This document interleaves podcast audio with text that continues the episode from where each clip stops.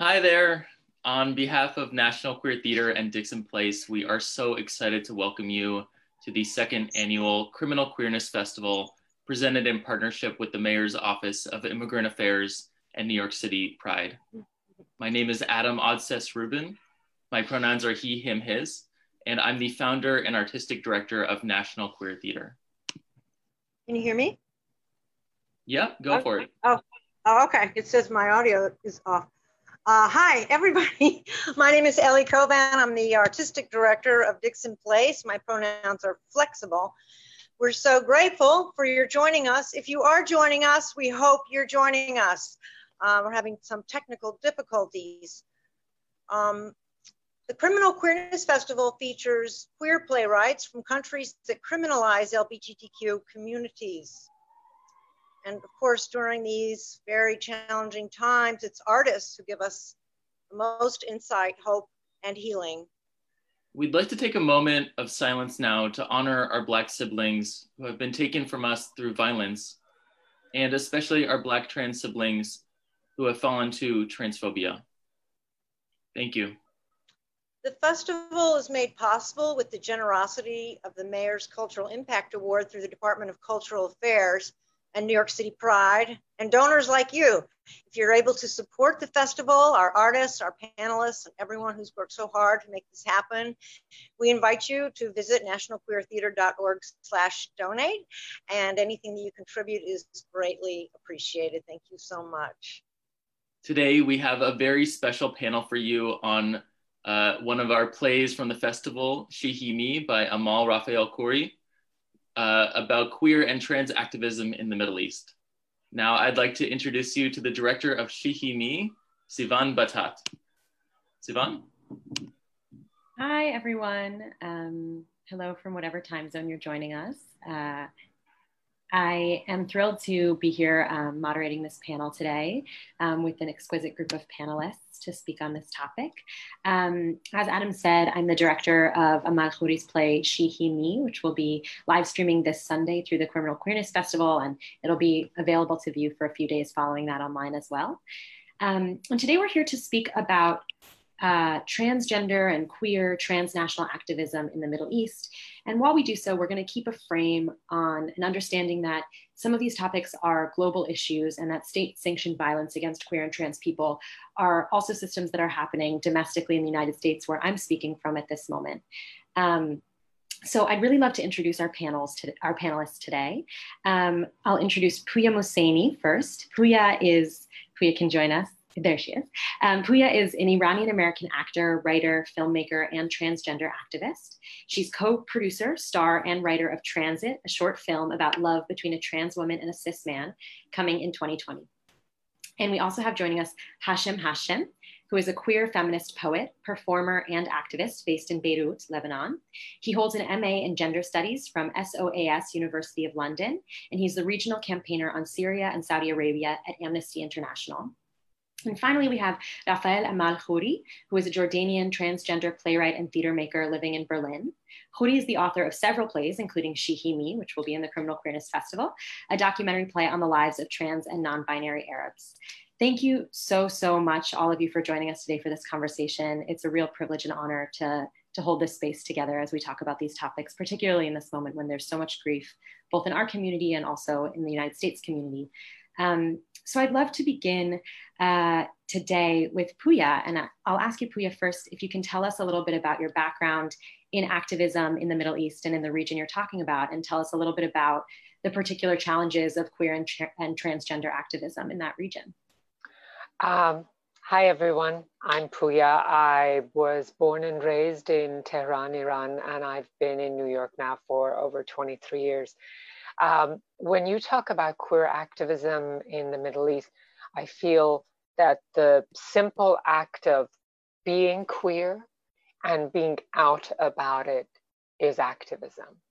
Because where you're in a place that there are no laws that support you, um, that give you a seat in society, that um, defend your rights, uh, your opportunities to uh, get work or go to school or be simply safe, that you don't have that.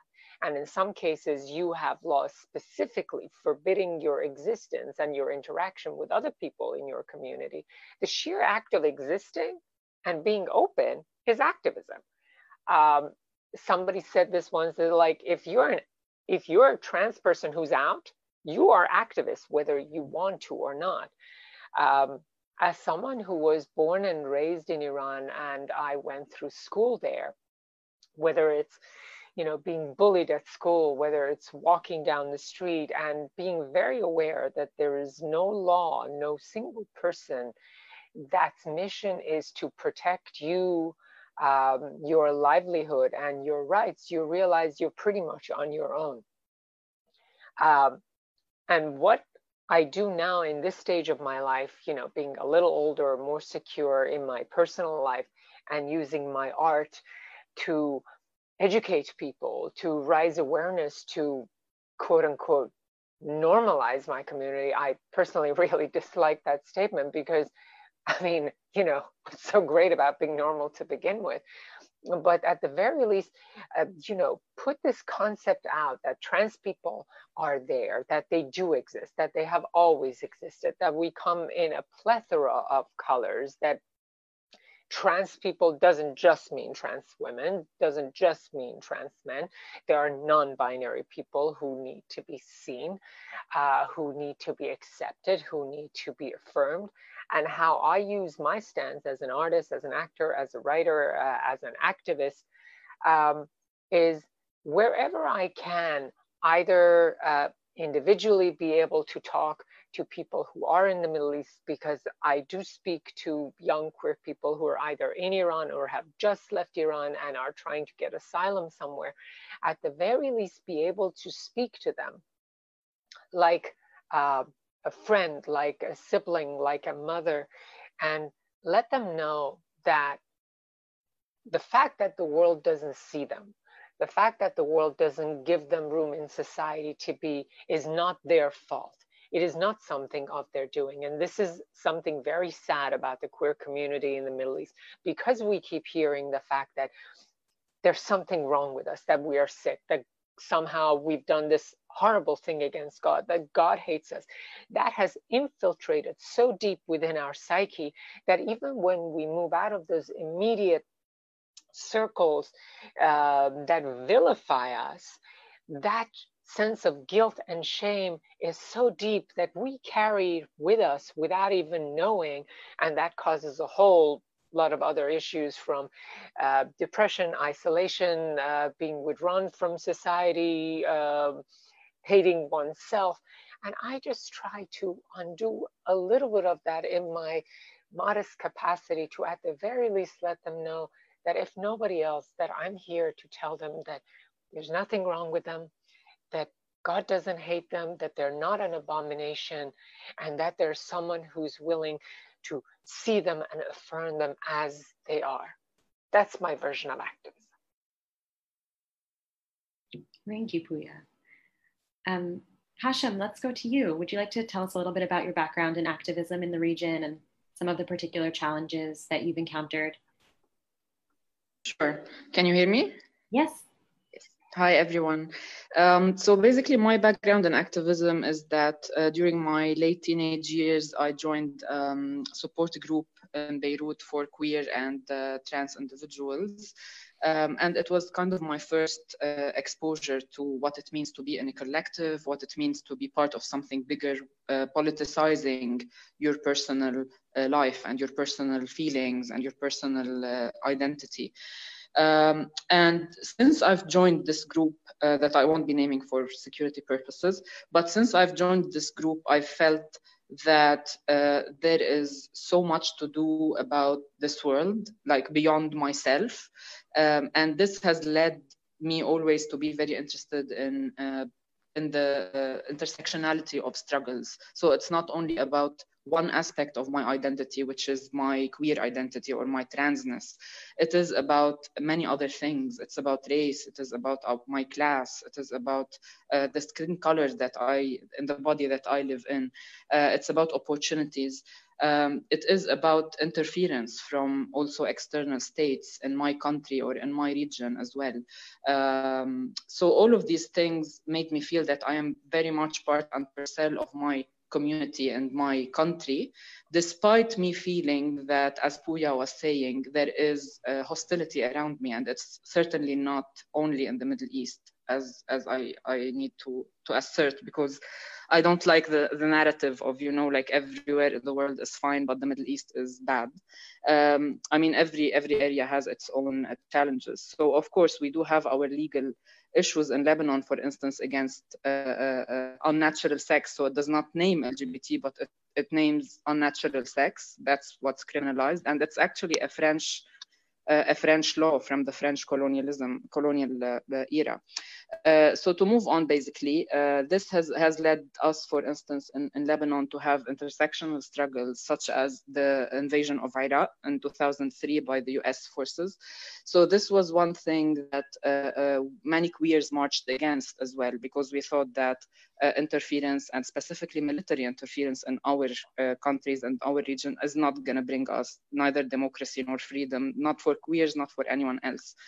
Um, so this kind of, of, struggle I still see now, and I still hope for our transnational struggles to also take that into consideration and to not go always for the easy answer, which is, you know, there's a cultural difference. The Middle East hates gays, the Middle East hates. So there is a lot to do as well about working with our brothers and sisters in the US and in Europe and in quote unquote first world countries to also tackle issues of uh, uh, global North global South relationships um, and and just move away from the you know the savior narrative of uh, of people uh, from outside coming to save the gays in the Middle East because it's inaccurate and it can backlash and it's just counterproductive for me.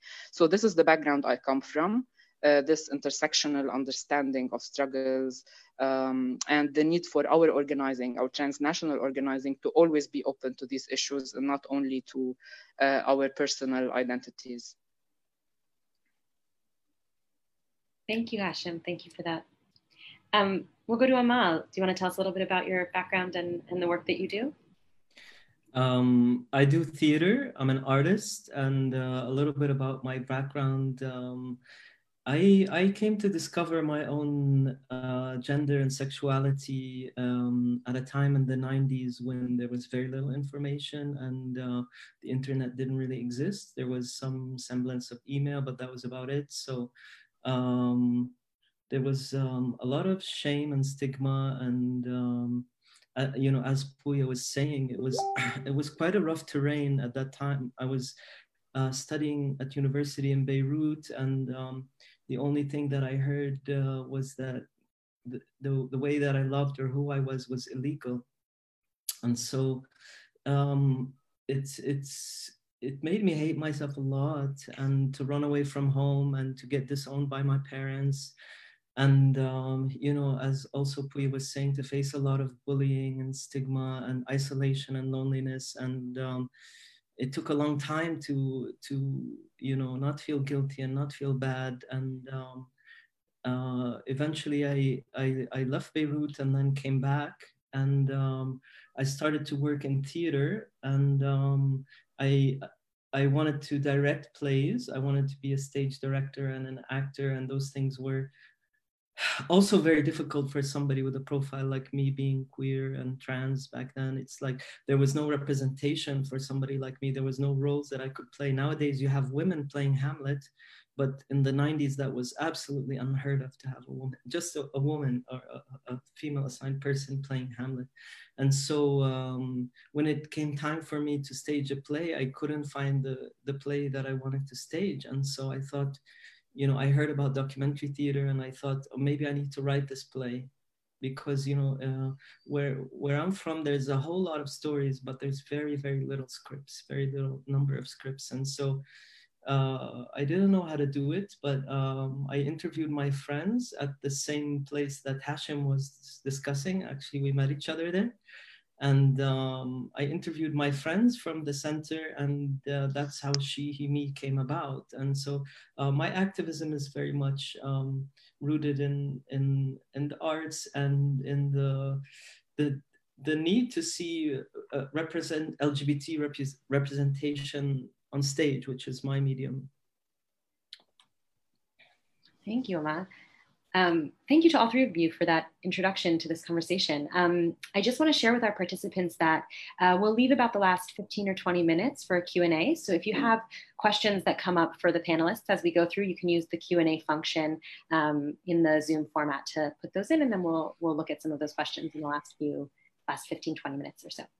Um, so thank you for this introduction to your work and um, I'd like to speak specifically around uh, this region and something that's coming up a lot in the United States right now is around looking at state sanctioned violence and systems of state sanctioned violence. And so, something I really appreciate that you brought in, Hashem, is that this conversation is by no means unique to the Middle East. And by no means are we bringing sort of like a Western gaze of saying saviorism towards this region. We're talking about transnational intersections between various struggles and also about colonialism writ large and how it's intersecting with uh, homophobia, with transphobia in different places. Um, so He, specifically um, discusses the true stories of struggles of queer and trans folks in this region and speaks in many ways to how the state sanctions violence against those people. I'd love if we can briefly speak about some of those, those state sanctioned systems and how that functions in this region. Um, if there are any particularities any of you would like to lift out about that system and, and what their implications might be.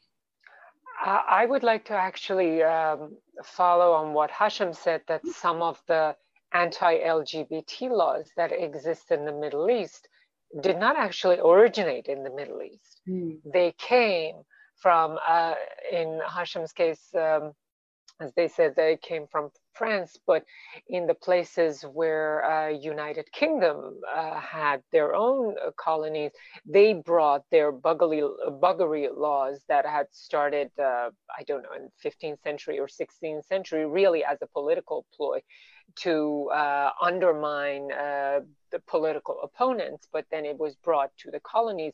That is how some of those laws were introduced in Iran. And I'm not saying before that, you know, it's like there was LGBT uh, mm-hmm. representation, but there were no specific laws um, against, let's say, you know, it's like the sodomy laws and things like that that existed. And again, they were used as political ploys about 100 years ago in Iran between different fractions. Uh, uh, you know, one person would accuse the other person of being a sodomite because of whatever else it was that they were trying to accomplish. But the laws have stayed. And let's say, in Iran, specifically within the LGBTQ community, there's something very strange because being gay is illegal. If you are caught in a homosexual act, you could be sentenced to death.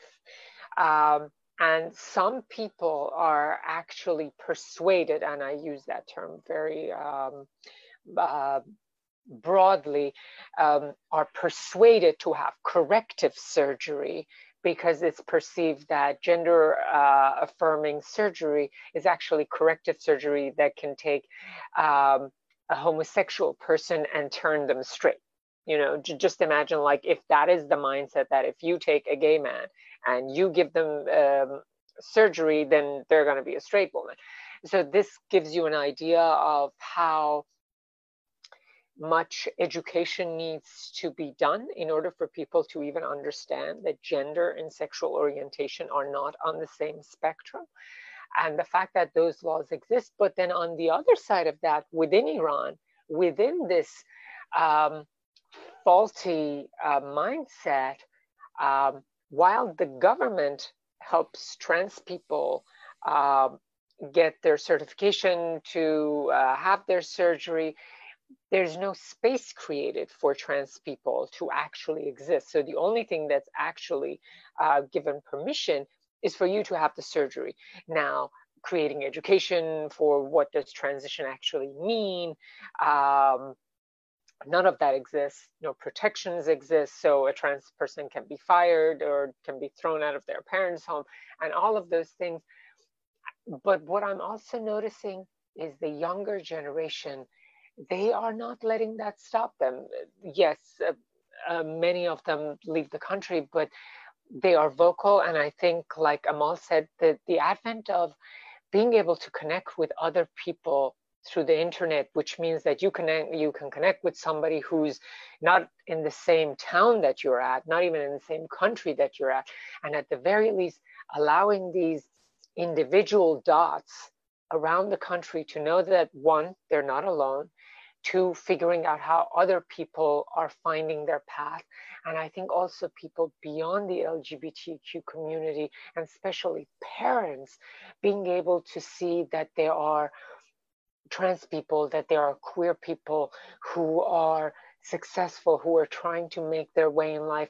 And in that way, allows those parents to be a little more open to the fact that while their child may be queer, that that doesn't mean the end of their life, that that doesn't mean they're not going to have a community or a love life or a future in society. And I feel that within the last 15, 10, 15 years, that has helped a lot of people at the very least to be able to connect and feel seen. Absolutely.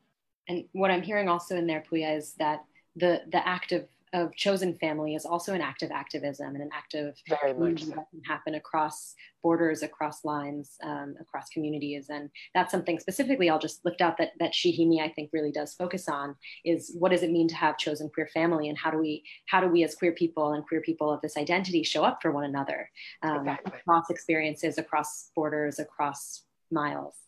Um, Hashem or Amahl, would you like to speak to either the colonial piece and the sort of imported colonial history of discriminatory legislation or to any other piece of Pooya's words? Amahl, do you want to go first? Yeah, sure. Um, I can talk a bit about how censorship happens in the theater. For example, in Lebanon, uh, any script that wants to be produced has to pass through the censorship office, and that's very Kafkaesque.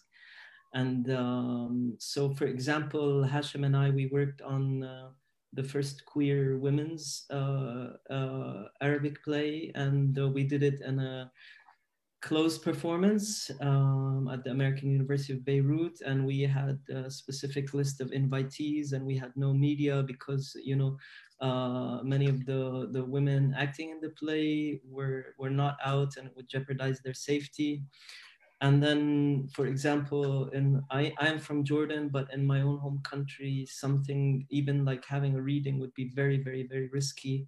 We don't have laws per se however it's very much taboo just by society so people are self-censoring just by socialization. Uh, nowadays there is uh, there's been a backlash against lgbt uh, organizations and uh, they've been banned. Any publication, LGBT publications are now banned in Jordan. So for me, it's been quite a struggle to uh, to exist as an artist, and that's part of the reason why I find myself here in Germany is that I cannot uh, I cannot work uh, doing the kind of work that I want to do. And um, She He Me is. Uh, the first play about Arab trans people, but it's never been done in, in an Arab country. Um, so this is very demoralizing to me. And uh, I never actually wanted it to be produced in, in, in English or in German. I wanted it to be done in Arabic, but that hasn't happened. So in terms of you know state legislation, that's what I deal with as, as an artist, and it's it can be quite discouraging, really. Hashem. Thank you, Amahl. Uh, yes, so basically, maybe I can talk a little bit about the landscape in Lebanon, uh, given that that's where I've always lived and, and done my, my work and my activism. Um, so in Lebanon, it's I, I have to admit that uh, Lebanon is a bit different from other uh, uh, countries in the region because we we continue to have a tiny, tinier a tiny margin of a bit more freedom to actually do some activism and produce some uh, queer plays or queer uh, uh, content, if you will, or queer art. Uh, which I, I can see Amahl can also comment on this, but I do not feel that this is the case in other countries in the region because, for instance, I mean, now we're two days, uh, two days ago, um, a friend and a sister, a queer sister, Sarah Hegazi, um, died by suicide in Canada after, you know, going through uh, hell in Egypt uh, after being imprisoned and tortured and sexually assaulted in prison for actually raising the rainbow flag at like a Lebanese band music festival in Cairo. Um, and this is, I mean, we're horrified. We're horrified that a person can actually end, end up dying by suicide because they raised a flag. Um, and so this is not to say that we're all victims of this, but I think that different countries have different margins where queer people are constantly challenging the state and challenging the uh, uh, the increasing securitization and militarization of the states uh, in this uh, region uh, especially as we see popular uprisings and states get even more panicky about their authority and they try to always, you know, invoke moral panic over, I don't know, uh, uh, uh gay people and uh, Satan worshippers and what have you, uh, just to maintain this kind of grip over the society. however, to go back to the to the main issue in Lebanon, it has been a bit of a different narrative because we've had um, starting in like back in the 90s after the Lebanese civil war, we've had a few uh, a few uh, groups or organizations that started working on personal freedoms without specifically using the LGBT language per se, but rather personal freedoms um, in a wider sense. Uh, but then this also led in 2004, 2005 to the establishment of Helem, which is the first Arab LGBT um, organization that started talking about, you know, the legal aspect of decriminalizing uh, same-sex acts or what is called unnatural sex in the Lebanese Penal Code, uh, and also working, of course, on healthcare access for uh, queer individuals in the country. Uh, and then a few other organizations pro proliferated um, mainly do, doing healthcare work and legal uh, advocacy and community organizing. Um, and since then as well, we've, I mean, I've been noticing that there is, there are more allies uh, for the queer community. Uh, our voice is, um, we're more vocal as a community, as activists and as, as, as allies in Lebanon, not only about Lebanon, but also about our brothers and sisters in, in other countries around, like for instance, Sarah. I mean, we held a vigil for Sarah yesterday at the Egyptian embassy to say that you know she, you pushed her to actually leave this life, but her voice is going to stay. So, um, for instance, in my case, I I use my poetry and my uh, performance. I'm not a professional performer, but I love theater, and so I end up working with professionals like Amahl to kind of bring that voice. Uh, but basically, uh, so, so I, I invest in my poetry, which is in Arabic, and I don't know if, if many of you know, but Arabic is a very gendered language. It's very strict. Like you always know what what gender the person you are talking to is because it's heavily gendered. So I also try to bring in, you know, same-sex desire into this between women specifically, um, and to bring in queer eroticism into the poetry, um, and to also use that because I, I, I do not only write, but I also perform this poetry um, in different places in Lebanon. Uh, and I currently host um, a radio segment um, of, of mainly queer poetry.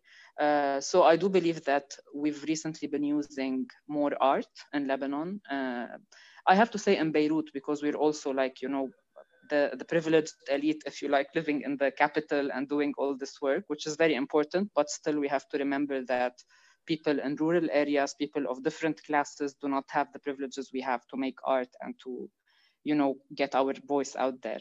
Uh, but still, I like to see that the art scene is buzzing with queer people and with queer language and with uh, with queer values more and more. Um, so this is how I would say we are now. I mean, our current, current country now, Lebanon, is passing through extraordinary times of socioeconomic distress and crisis and uh, the, new American sanctions also uh, being imposed on the country by the US. Uh, so, so this is also uh, affecting the whole situation in the country for queer people and non-queer people. Um, and we as queer people are part and parcel of the current uprising that is happening uh, here. Um, and we are finding the space and creating the space to bring in our issues and our values uh, into what used to be a few years ago a very much like patriarchal heteronormative space of, uh, of, of protest and of public space. Um, I have a lot to say more, but I think I'll stop because I'm hogging the space. Thank you, Hashem. Do either of you want to respond to any of that? I, I was fascinated. I was like, I was coming in, I'm like, Hashem, please say more. and this is also what I'm realizing this is definitely missing from um, the Iranian LGBT uh, activism. And I think it's very much because we have very strict laws criminalizing. I mean, if somebody can be imprisoned for 20 something years because they asked for the release of um, political prisoners, uh, where there are actually uh, activists in Iran who all they asked for was release of um, political prisoners, and they have been sentenced to jail for, uh, you know, 20 something years. Um, that makes it very scary for anybody to do any sort of activism in Iran eh, because it's met with very harsh force. You could literally disappear, uh, or you could end up in jail for decades with um, no sort of uh, conclusion to it, as you know, kind of like the character that I play in He She Me. Um, because when you're in that system, you are at other people's mercy. Um, in Iran, even more so, and I'm not saying it's just Iran, but a lot of countries in that region uh, have a certain structure that uh, you can literally, if somebody wants you to disappear or go in darkness and never be heard from again, that is very much possible, which uh, scares a lot of activists from wanting to do that inside Iran. But again, that's where internet and this space, this virtual space comes in handy because at the very least, even though those people cannot actually go out on the street, they can connect across borders, across cities, across continents, and at the very least know that those people are there, they exist, and they are trying to stay true to who they are. And then there's also the cultural aspect of it, which does not really create space, uh, space for queer individuals, unfortunately. Yeah. Um, I seem to have lots I want to add. But... Sorry. Oh, no, by all means, go ahead, Hashem. Sorry, okay, just a very quick intervention because I wanted to talk about this. I mean, uh, the relationship with our, because your original question was about the state. So our relationship with the state, I would say as queer groups or communities is always very uh, kind of uh, precarious because at some point, at, in some ways, they kind of turn a, bl a, blind eye, is that how we say in English, to our activism. And then in other, in other places, they crack down when they feel that we are getting more vocal or that religious clerics or you know conservative communities are getting a bit agitated by our activism then you'd see the state intervening and kind of striking a balance you know like you can do this but this is a bit too much. Uh, we also had specifically gay men for years uh, undergo arrests and anal testing and you know courts for being who they are because it's punished up to one year imprisonment uh, natural sex, as I mentioned. Uh, but we've also seen some allies some uh, in the judiciary system come along and pass precedent uh, of uh, uh, decriminalizing and saying that you know no same-sex sex is not unnatural sex so this is in the past five years this has been a great progress for us uh, in the media we've seen a lot of progress of you know media outlets attacking the state calling them you know shameful for doing uh, the anal tests and all of that and so the syndicate of doctors actually issued uh, a memo uh, demanding that police stations do not have the mandate to undergo these unscientific tests to decide a person's sexuality. Um, and and so the same happened with uh, the Association of Psychiatrists, who issued uh, just two, two years ago they issued a memo saying that homosexuality is not a disease, it's not a disorder, you cannot you know uh, deal with it as such. Uh, so we are seeing more and more um, changes in this. But then again, as I mentioned, it's all, also about a, a person's positionality, you know, how privileged they are or not, how vulnerable they are to the state or not. Yeah, thank you, Hashem. Amahl, do you want to add anything? Last two there. Uh, yeah, yeah. Um, no, no. Uh, sorry, I got I got cut out. So yeah. I'll I'll let you continue.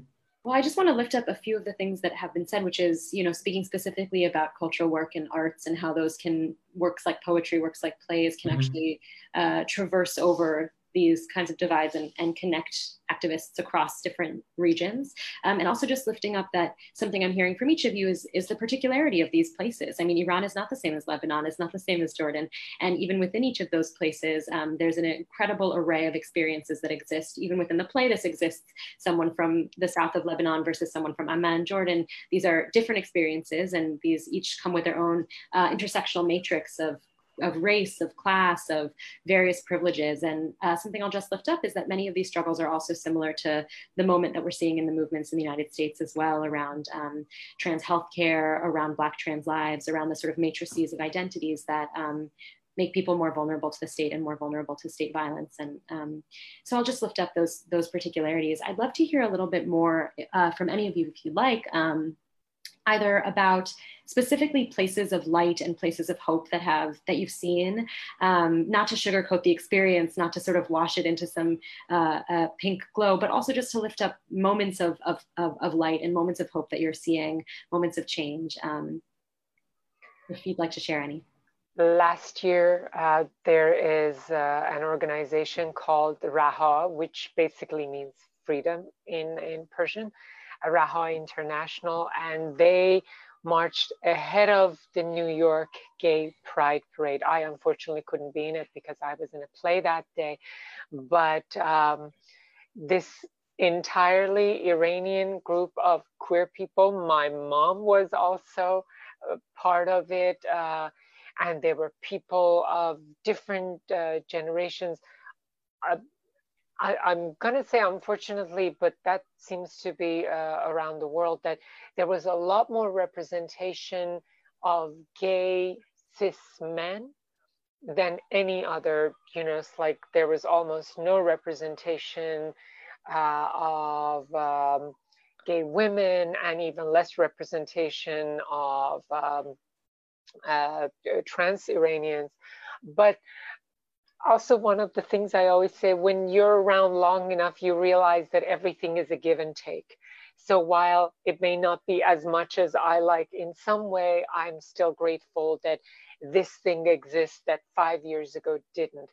Um, that got uh, coverage in BBC Persia and a lot of the external uh, Persian speaking outlets, whether it's part of Voice of America or BBC, that because sometimes we, we just think it's what the government does, but I what I see in Iran is the culture at large uh, has to evolve because governments can come and go, but the culture is there. So if these outlets, if these programs can uh, uplift one family out of darkness, if it can just add just a little more sprinkling of a positive representation of the community, then I use my own example. You know, when I first came out to my family, my family were completely lost. They they had never heard the term transgender at that time. It was transsexual. Uh, they had never heard the term gender identity disorder. And everything that I do and everything that uplifts my soul is maybe one less family would have to go through that maybe one less family would have to come to a point of almost losing their child before they can move towards supporting their child as opposed to curing their child. And when I saw last year having this huge organization um, in New York uh, LGBT parade and that getting coverage, you know, maybe not everyone saw it in the Persian speaking community or in the Middle Eastern queer community. But if 10 families did, if those 10 families can be more supportive, if those 10 families can talk to their friends, that's how I believe true change comes uh, from is those incremental steps.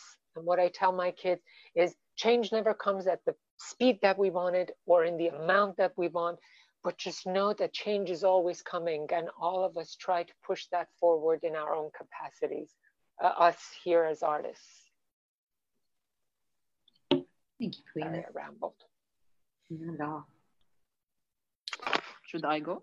Sure, please. Or Amahl? I go ahead. Go ahead. I've spoken a lot. go ahead.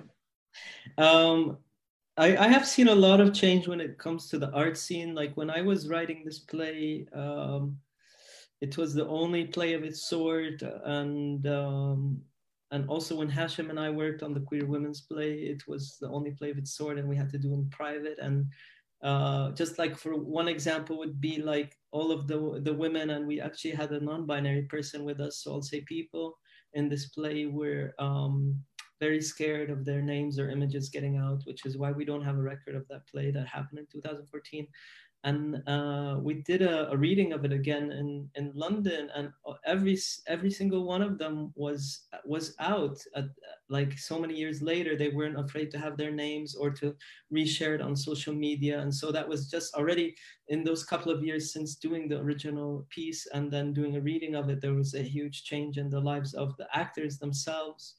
Uh, I'm also seeing uh, a number of, of performers now coming, uh, among them Hashem and wonderful performers in Beirut that are um, sharing queer uh, and trans stories uh, in Jordan as well, oddly enough. And my play was read uh, in a in a closed session in Jordan, and the the teacher gave me a lot of positive feedback. And I had never imagined that my play would ever ever be read in Jordan in any kind of context. Uh, I was approached in London uh, by a Jordanian person who said, "Hey, I'm Jordanian and I'm queer, and I, I heard about your play and it helped me so much." And and he he just stopped me in the middle of the street. I was walking out, and I, I, you know, it was just I felt like it, that was the that made it all worth it. You know, all the isolation and marginalization and struggle just to have that one person come up to me and thank me for doing that and so i don't actually know if art can can create a change in people's lives. I think this is a question that we need to ask readers and audience members. It's not for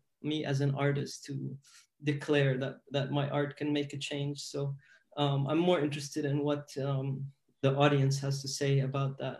I know for me growing up just had i remember there was a bookstore in jordan that had um, Oranges Are Not the Only Fruit by Janet Winters and how much that book meant to me just to have it and to read it or, and to think, to see my own existence reflected back or poetry by Adrienne Rich. Uh, I had a collection with me when I was in the dorms in, in Beirut in the 90s in college, and I had it very carefully hidden between, between my books so that nobody could see it. And I would read it when I was alone in the room because I had a roommate in the same room. And it was those things were those things were like cornerstones of my existence. So um, I know uh, also, however, that the, the more that we come out and represent ourselves, the more we have backlashes. And we're seeing that now in the case of Sarah, for example, um, very violent backlashes. And in the US, for example, there's been a, like an increase in trans representation, and there's a very terrible backlash coming alongside that. So I think history will tell. But I agree with Pooya. It's like we have a we have a, an improvement, if you like, and then we have a backlash. But it just keeps. I think I think I'm for it definitely, which is not to say that I'm against it. I'm for it, but it does come with a very heavy price. So um, that's a little bit of, of how I feel. I wanted to say something else, but I forgot. Um, thank you, Amahl. I will go over to Hashem and then I'll open it up for the few Q&As that we have in the chat. So if you have additional questions, feel free to add those to the Q&A and we'll get to whichever we can. So Hashem, if you'd like to speak to this question. Sure, I'll try to keep it short. Uh, but, but basically, yeah, I mean, I think that uh, I, have spoken a bit about the changes that we've been seeing in the Lebanese uh, society when it comes to media or to this, the way the state is dealing or to the way our community is growing and, you know, getting more uh, bold, getting more. But I also want to read uh, to read hope through the current uprisings in the region and not only queer activism because Lebanon is currently going through a, an uprising since uh, I, I, would think started 2015 but mainly October 2019 and it's still ongoing where there is this refusal of old ways of doing things. And then this also uh, uh was even more highlighted I think around the world with the COVID-19 situation and all the discussions that it created and the Black Lives Matter. I mean, this is huge as well. I can only read uh, hope through an international lens where I see the whole world, what is happening around the whole world. And there is a sense of change, there is a sense of something new coming. My optimistic nature tends to think that good things are coming, but then, of course, it's going to be difficult. Uh, but this is where I think transnational activism comes in because we do not have the choice anymore not to organize together and to work in silos in our countries. Uh, so, despite the fact that I do see a, a, beautiful kind of change happening in Lebanon, whether in people's mindsets or even in language, I mean, I feel that I'm reclaiming my Arabic language when I write queer poetry because I've always thought of po- Arabic poetry as something that's extremely patriarchal, like only old men old cis men do it and they uh, kind of project their male gaze onto the woman who is all, only the object of desire. And this is what i try to uh, uh, revert in, in the poetry that i do you know because we we speak we also have a voice we as trans and queer people. So to reclaim our language to reclaim our public space which has been happening i mean now if you walk in beirut you see tens of graffiti on the walls and, and center in the center of Beirut about you know LGBT and queer not being a crime and you know uh, queer not as unhappy but as in fuck you and all, all of that kind mm-hmm. of thing.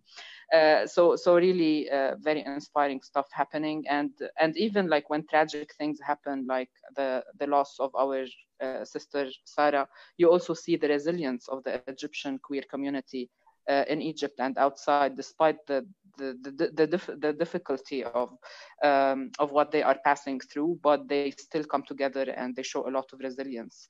Um, and so so this is where hope comes from from our refusal to shut up. Hmm.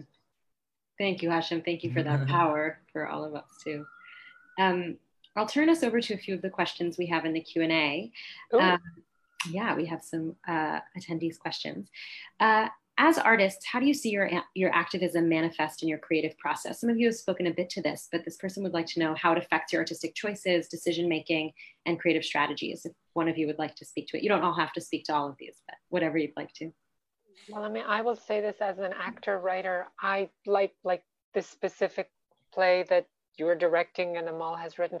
This speaks to me because this shows the reality of the community and also the resilience and the strength of the community across generations and across borders. And uh, as Amahl was saying, this idea that more visibility has brought uh, more backlash. I feel that when you become more visible, then people see you and then they have different opinions about that. Either they support you or they want to slam you.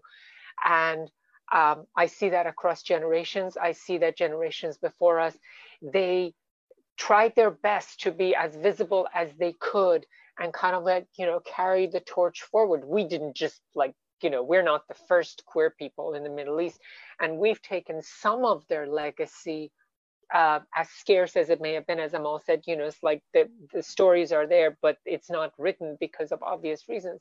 And we've taken their legacy and now we do with it the best we can and moving it forward when I portray a trans woman through her hurdles and show her strength to the best of my ability, I'm trying to make the audience see that, see the authenticity and the humanity and the resilience in that. Now, whether they're queer or not, that is not the issue, but of just seeing that these people these other people, these different people are just like them. They're trying to find their way through. They're trying to have their family. They they love their children. They love their communities.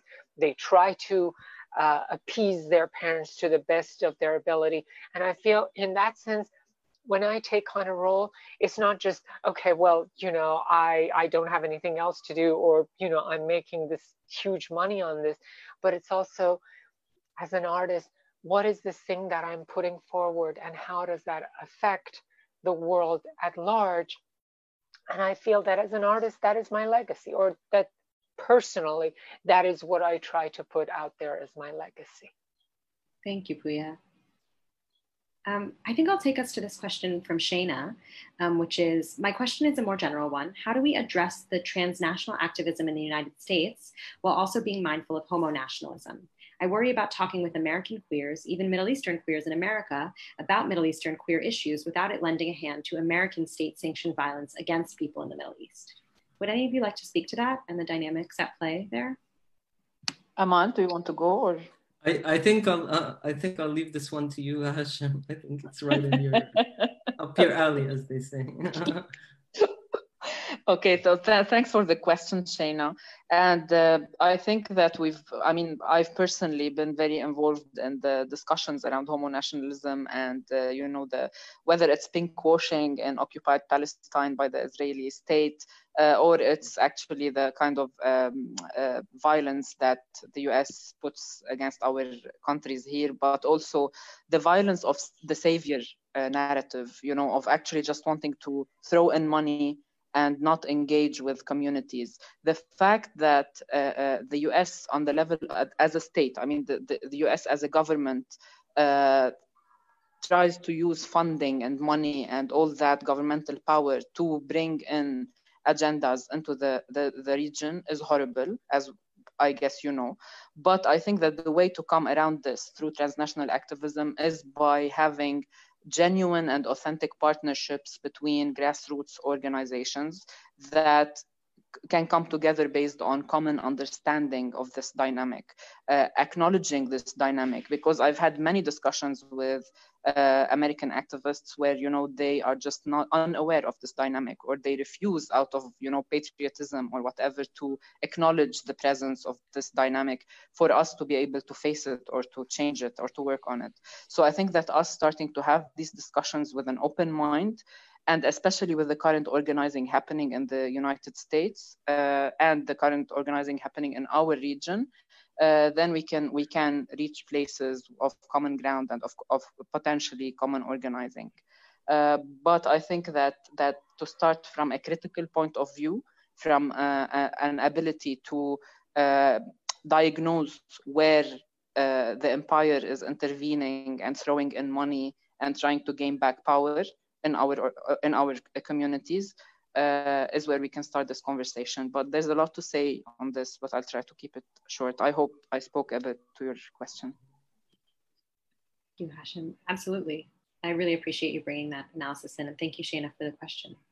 Um, I'll bring in one of our questions from our Facebook Live audience, who's also tuning in. Um, Keeping in mind the intersectional character of the queer struggle and the realities of neocolonialism and imperialism as you have reflected upon, how can allies support the queer and or trans artists in Iran, in Lebanon, in Jordan, and elsewhere? Hashem, I think, spoke to this briefly around uh, genuine and authentic partnerships amongst grassroots organizations. How would you see individuals being able to plug into that work? Amahl? Can you, sorry, can you read it again because the sound was cutting out? Absolutely. So this person has asked, keeping in mind the intersectional character of queer struggle and the realities of neocolonialism and imperialism as you reflected upon, how can allies support the queer and or trans artists in Iran, in Lebanon, in Jordan, and elsewhere? And I think Hashem spoke briefly to this around genuine and authentic partnerships with grassroots organizations and transnationally. And I'm curious if anyone has some thoughts around how individual allies can be plugging into these struggles and how we can be holding these different uh, experiences. Work on your uh, government yeah. Yeah if possible work on your government. Um, i think even on personal levels just um, like the the um, uh, i was um, there there was um, a, a, young man from palestine who also passed away uh, recently um, through drowning and um, it raised a lot of questions also about gender and sexuality in the middle east because he was a dancer and he defied uh, he, he defied an entire society to become the first male Palestinian uh, ballet dancer. And uh, um, there was some comments about that. And I remember reading the comments in Arabic. And there was one woman who said, I'm a mother and I'm going to raise my children to believe that that's okay and, and in LGBT rights and, and, and indifference. And I, I felt so moved by her and just the, she just stood out there in the comments as kind of this beacon of light. So if you if you want to be an ally and you can you know create change on a government level that's wonderful. If you can't then take you know the next rung down on the ladder which might be you know at your company uh, in the hiring policies um, in the hierarchies. And and also economically think about how you how wealth can be redistributed you know equally if you're talking about intersectionality and and think about um, the difficulties for example trans people in a country like lebanon or jordan face in getting a job i know so many trans people not only in lebanon and jordan that are unemployed here in in in Germany is like the, the unemployment rate among trans people is something like 70%, a friend of mine told me recently. And so it's like, think about that. And then if you want to talk about other forms of allyship, um, it's about being vocal also with your families when they say something truly fucked up or the way you know your siblings are raising their kids or you're raising your own kids. It's like stand up for us uh, because um, we're we're you know we're we're not having an easy time. And i think uh, the the death of Sarah Hegazi was really uh, a, wake up call even to us in the in the queer community. So that's how i would I would see it. And I there are, and I have to say there are a lot of people who have, you know, as virulent as the hatred is, there's a lot of people even here today, friends of mine who have showed up for me. And this is so moving. This didn't happen for me in high school. It's like uh, it's it's things are really turning around. And so for all of you who are already doing that, I want to thank you. And support organizations that support these communities because mm-hmm. I mean that is you know it doesn't have to be a lot, but if it's five dollars, you can donate to an organization that takes up uh, legal cases for uh, you know a queer community in your immediate area because you know it's like I mean it's always easier to try to react to things that happen in your immediate world even if you can do that i mean like the money does talk and a lot of these organizations whether they're offering legal defense uh, for their clients or they're offering food or housing or um, job opportunities or educating these people and being able to put them out there so they have more skills if you can donate to these places. But like Amahl says if you can't when somebody says something that is wrong just speak up. That's how we change the world. Maybe it's not a huge change at a time, but step by step, that is how we can make the world a better place. Thank you, Pooya. Um, we're over time a bit, so I think I'll close our mm-hmm. conversation here. There are so many extraordinary questions in the comments. Thank you for engaging with us. There's questions about creating transnational arts referential conversation with our queer family all over the world, engaging in this work. Um, questions about how we turn our gaze to different directions that are not typically thought about. Thank you for your questions. Thank you for your engagement. Thank you for showing up. Um, thank you for uh, being a part of this work and being a part of this world. Um, I am so appreciative of Pooya, of Amahl, of Hashem. Thank you also for bringing in Sarah and her legacy and her work. Um, and I'm holding in my heart today all of the lives that have been lost due to homophobia and transphobia and violence in these places and um, holding us all with gentleness today. Um, so thank, thank you, you for, so much. And thanks for everyone who viewed us. Thank you each so much. And I'll turn I'll turn it over with that to back to Adam and to Ellie from uh, the National Queer Theater in Dixon Place. And I hope we hear from some of you and see some of you at She He Me on Sunday. So thank you very much. Thank you again, Amahl and Pooya and Hashem. It's a privilege and an honor to hear from all of you. So thank, thank you. you. Okay, thank you all so much. Um, going off of Pooya's last comment, I'd, I'd like to shout out two organizations uh, that we've worked with previously um, that I would really recommend you donate or volunteer to. One is Outright Action International, which is the largest organization working on international LGBT rights uh, outside of the US. And then inside of the US, Immigration Equality provides free uh, immigration legal services to refugees and asylum seekers who are LGBTQ. So, in addition to supporting the artists in our Criminal Queerness Festival, I would really recommend you check out those two organizations. Um, coming thank up you, next Adam. Week, sorry, go ahead. No, I'm just I'm just saying thank you. Oh yeah, thank you. Um, coming up next in the Criminal Queerness Festival, we have a movement workshop tomorrow at 12 p.m. Eastern called Queer and Disabled: Examining the Imagination with Christopher Nunez, uh, a Costa Rican artist. We'd really love for you to join us on Zoom. And then our reading of Mosque for Mosque by Omar Abbas Salem directed by Sharifa Yasmin, is this Friday at 8 p.m. Eastern on Zoom. And then our reading of She He Me is going to be this Sunday. So um, please come check it out. And please um, check out the full lineup and register for free for more events at dixonplace.org. And we hope you'll tell your friends and colleagues about the festival, um, even with masks, words, word of mouth is still the best way to spread the word. So we appreciate that. Um, we are so grateful to all of you for being here today. And uh, if you can support the festival at nationalqueertheater.org slash donate, um, we're so grateful. I, I, I, wanted to share one other thing um, that some of you in New York City may not know, that um, a lot of New York New York City theaters are opening their uh, their lobbies for protesters as an outpost um, including Dixon Place. And if you are out in the world, I hope you are um, going to rallies and protests and marches, um, please go to Open Your Lobby. That's like open your lobby, one word, on Instagram um, at, to find out the locations and the hours for the theaters that are open for you to stop by and uh, you know refresh yourself, use the restroom, get water, etc. So thank you.